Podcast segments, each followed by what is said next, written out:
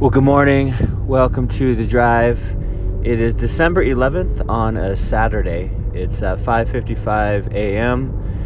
Um, the start of the weekend. For many of you, you have the weekend off, and so you already have plans, things to do, errands to run, maybe relaxing to happen, whatever. Um, and others, you have to work, and you get other days off. So. Um, we're all in different places. We're all in different stations in life, different occupations, different seasons, you know. But at the same time, I think there's one commonality that that's a good exhortation, a good reminder uh, for us as Christians.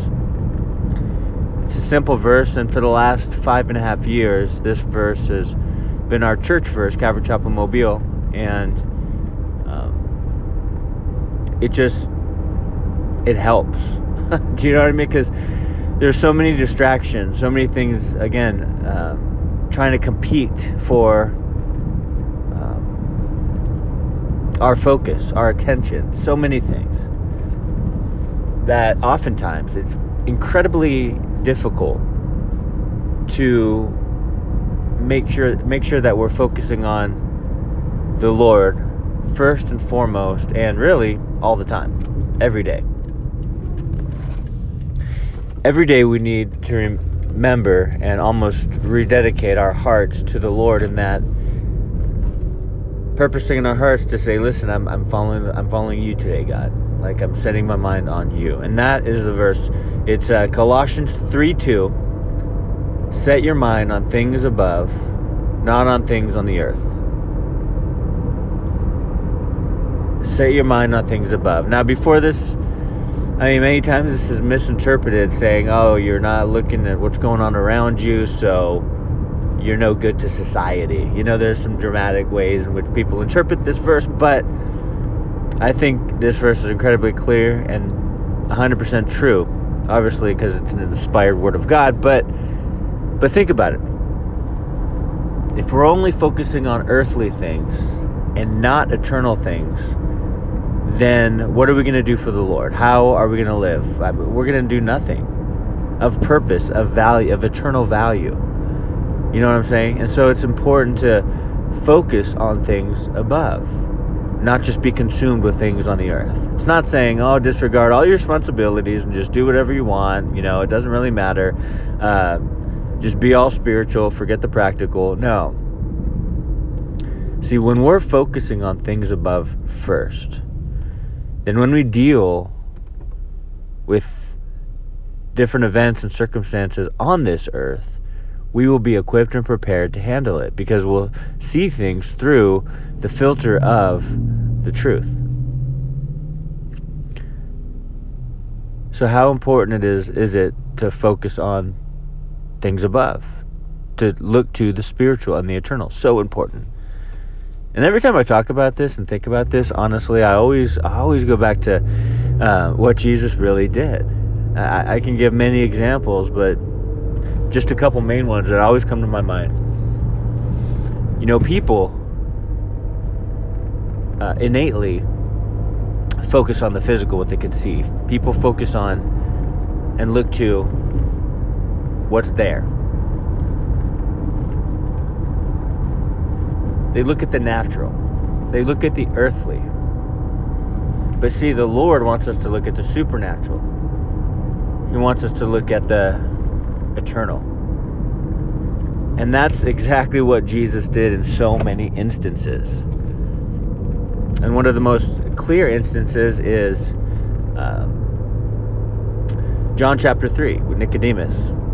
He was sincerely seeking the Lord, trying to figure this whole truth thing out, right? And and Jesus makes it clear what it means to be born again. Remember, Nicodemus is like, What? How can that happen? How can you go back into your mother's womb? That's weird. My paraphrase. But Jesus is like, No, no, no, born of the, of the Spirit. See, Nicodemus was just thinking natural. He was thinking of what he saw. He was thinking of the logical conclusion of things based on his earthly understanding, his humanness. But then here's Jesus saying, no, no, no. It's not. It's not about the natural, it's about the spiritual. We're talking about spiritually, need to be born again. Like he was helping him to focus on the spiritual, to look to the things above, not on the things of the earth.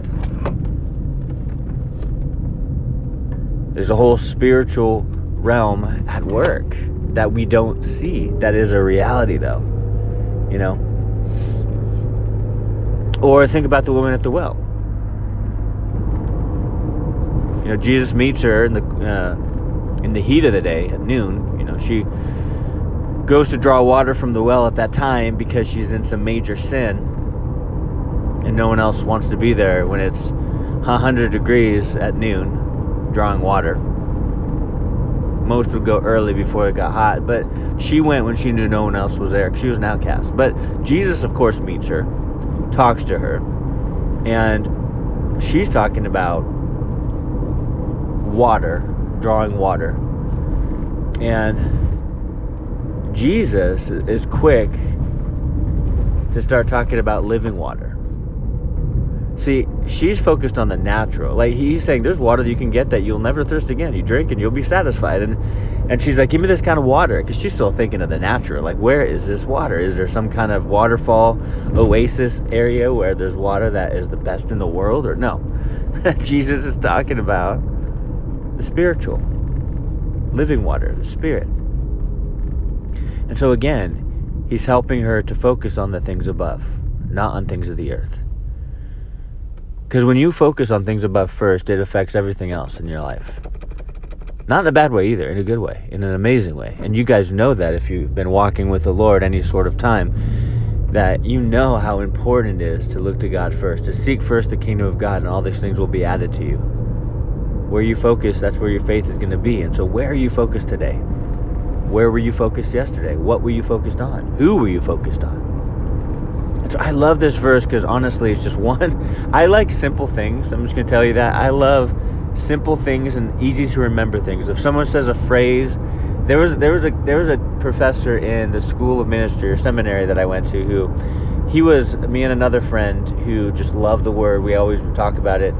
Um, he was the most quotable professor ever. Like when he just spoke, he said things. We're just like we wrote down his quotes and compared them afterwards, or if he said something that was so incredibly quotable and succinct and such a good point regarding the word, um, we would like look at each other and smile. We're like, yeah, you know, John is the most quotable. He's a missionary, you know, for um, 30 years, gone all over the world and done some amazing things. But man, he just says things in such a way that it's easy to remember and it's profound, you know.